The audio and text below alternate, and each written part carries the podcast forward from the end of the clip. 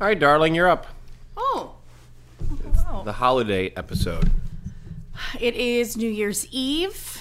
We are on the dawn of 2018, which is hopefully a year full of awesome, fun adventures for you and obviously for us. This is Wickedly in Love. Yes. By the way, it's our podcast about uh, starting a journey together as family. We're starting a family, and uh, we got married in May, and here we are at the end of 2017, the best year of my life. Oh, Right back at you, boo. I'm Lee. That's Wicket. Hi.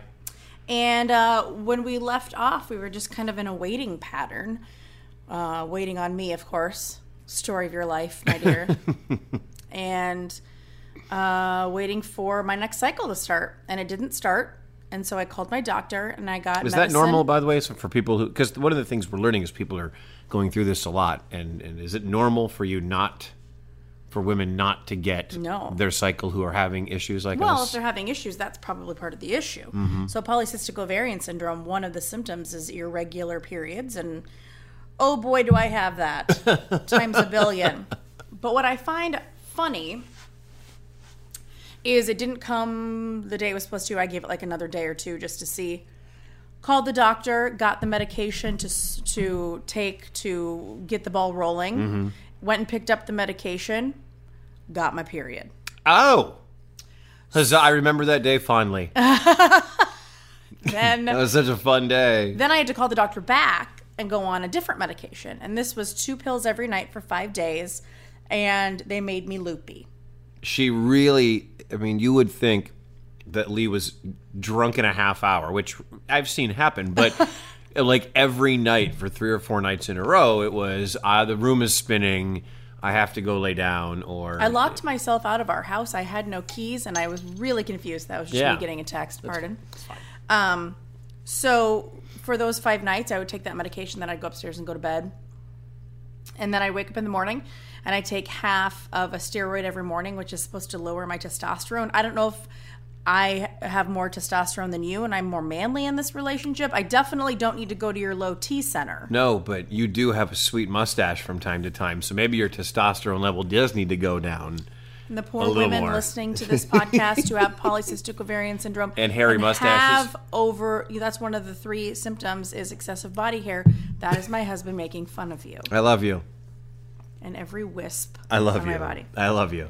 So uh, I took that medication for five days. I take the half of the steroid every day for the foreseeable future, and um, then on day whatever, which was this past Thursday, I went in for a follicle scan, no labs, and I had ordered this shot. So I go in for the follicle scan. I lay down. The medication that I'd been taking, plus the timing, should have le- yielded what a follicle, which is a, a ripe egg ready for fertilization.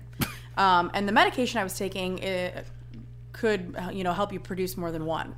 Well, I had one, but I had one really good one. All right. One is all you need. One is all, One you, is all you need. need. I got a golden ticket. I was I was doing love is all. I You know. Need. I just I combine a lot. I'm on my second beer. It's New He's Year's not Eve. even seen Willy Wonka to sing with the. Never have I seen a single Willy Wonka. I re- you went with me to that appointment. You were sitting out in the lobby because I didn't really know if I had a follicle what the next step was, so Mm-hmm. I wanted to have all of my ammo. I mean, my ammo. Your ammo? Right. So you were sitting in there, and it, it's, you know, the waiting room, and there's a bunch of guys in there probably doing the exact same thing, is, is waiting to find out, you know, results from different tests that they were taking, um, you know, when their women were in there. I didn't realize until I walked back there with the nurse that I was really nervous. Like, really? Really nervous because what if I'd gone back there and I'd had none? And that's quite possible. Then you do this whole thing over again for another month and cross your fingers that you get one that time. Um, and if you don't, then you kind of have to start looking at a, a plan at this point. I think we're in plan G. I'm not even sure. So went back in there um, did the follicle scan, and I had one really good one on my right side. And as the polycystic ovarian gods would have it, a big old cyst on the left side. Oh, no. Yeah. This is the first time hearing of that. So, and I'm kind of used to that because I have them. But apparently, this is a really dark white one that I might have to get removed. Oh God, I didn't know this. I know I save all the good stuff. You really have. You're like, we should do a podcast so I can tell you about your life. so um, they were actually going to get back to me more on that because obviously there was that really good follicle. So then they took that shot that I'd ordered online. I, it was legal. I was gonna say, where did you order this from? What in the hell? Guadalajara? No, just kidding. Um, and they shot that right in Matukas. Your butt. Yep. Like and your cheek? then my right cheek. Okay. And then um, I had to go back the next day, which was this past Friday, at nine thirty. And this is where things get special. So Well, they got special when you walked out of the appointment, and I was sitting in the lobby. and I handed him a little jar, like a little baby food jar. He handed me a cup with some s- uh, solution in it, and I'm like, "All right, do I get? This is my part now, huh? Super romantic." well, I had to tell him, don't throw that solution out because that's going to liquefy your goods. don't waste any goods between now and then, Okay. and it has to stay warm. Well, we were on vacation. I wasn't really thinking about it, and I made that appointment for 9:30 the next morning, thinking he could do his task and we Uh-uh. could go in um, and you know and proceed. Well, you had on I- your off day, dis- which I was thrilled about. Decided to pop in and fill in on 610, our sports station. You hadn't done sports in a long time, and you were kind of excited to see if you still got it. I do. Yeah, he does, by the do. way. I got it. I got that. So he had to get up bright and early, Yeah. fill his jar. Woke up at like seven and went into the bathroom to, and it's pressure filled. Well, and you you need to keep in mind we live in a loft. The only door Yeah. in our entire it's two stories, Ah. There's but two bathroom doors. is our bathroom doors. So if he wanted privacy, he literally had to go into A bathroom. the bathroom by himself. I turned my noisemaker up and put my blanket over my head and pretended I didn't know what was going on. Because like a Farrelly Brothers movie. I see was- this right here. it, it was a little weird. you think it was weird? I thought it was really weird. well, then we had to keep it warm. You okay? So I, so I get done, uh-uh, and I take a shower, and I don't realize that it's supposed to stay super warm. So I put Like it, 98.6, like body temperature. so I put the jar with the solution and my boys in a cupboard in our medicine bathroom cabinet. because I'm like, why would I want it to get super hot? Not thinking that it was supposed to be. So I got out, and you asked me where is the thing, and then I give it to you, and she immediately puts it under her armpit. Under a blanket with like a dog, two dogs laying Mm-hmm. on you. That thing was staying warm. So now he heads off to fill in at the station, and I've been left with the task of getting ready to go into the appointment that I know they're going to be checking out all my parts. So I really need to shower and get ready.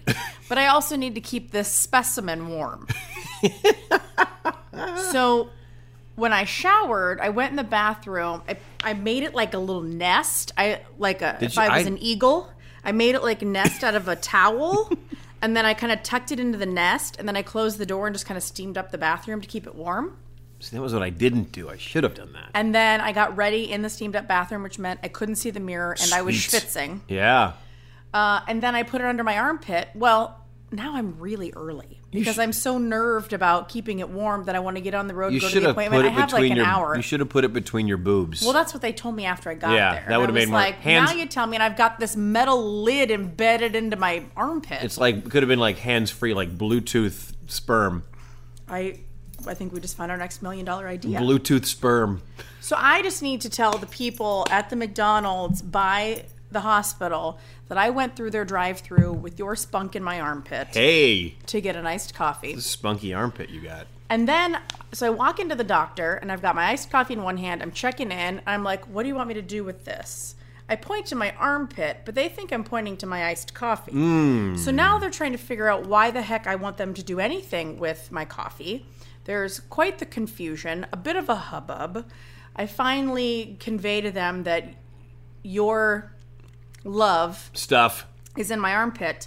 Well, now everybody in the waiting room is a part of the conversation. But everybody in the waiting room has gone through this. Yeah. So the one girl that was sitting there was like, "Oh, last time I did that, I had to run to the grocery store. and I had my husband's stuff in my armpit and I was picking up a few items for dinner. And she's like, it was like I had a little secret. I was like, well, my secret is warm in my armpit. Let's do something with it. So Right? they took me back in.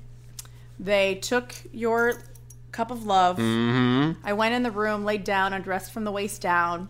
And then um, my doctor's nurse came in, and it was like a gigantic. Oh, first of all, she said, Count's a little low.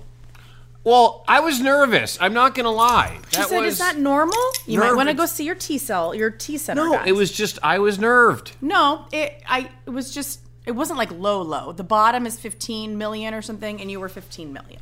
But she said, Whoa, are they moving in there? Yeah, She said, buddy. Usually you get about a 50% squirm rate, What's up? and you had a 75% squirm rate. What can I say? I squirmed. So- you slept next to me for how long? Oh my gosh.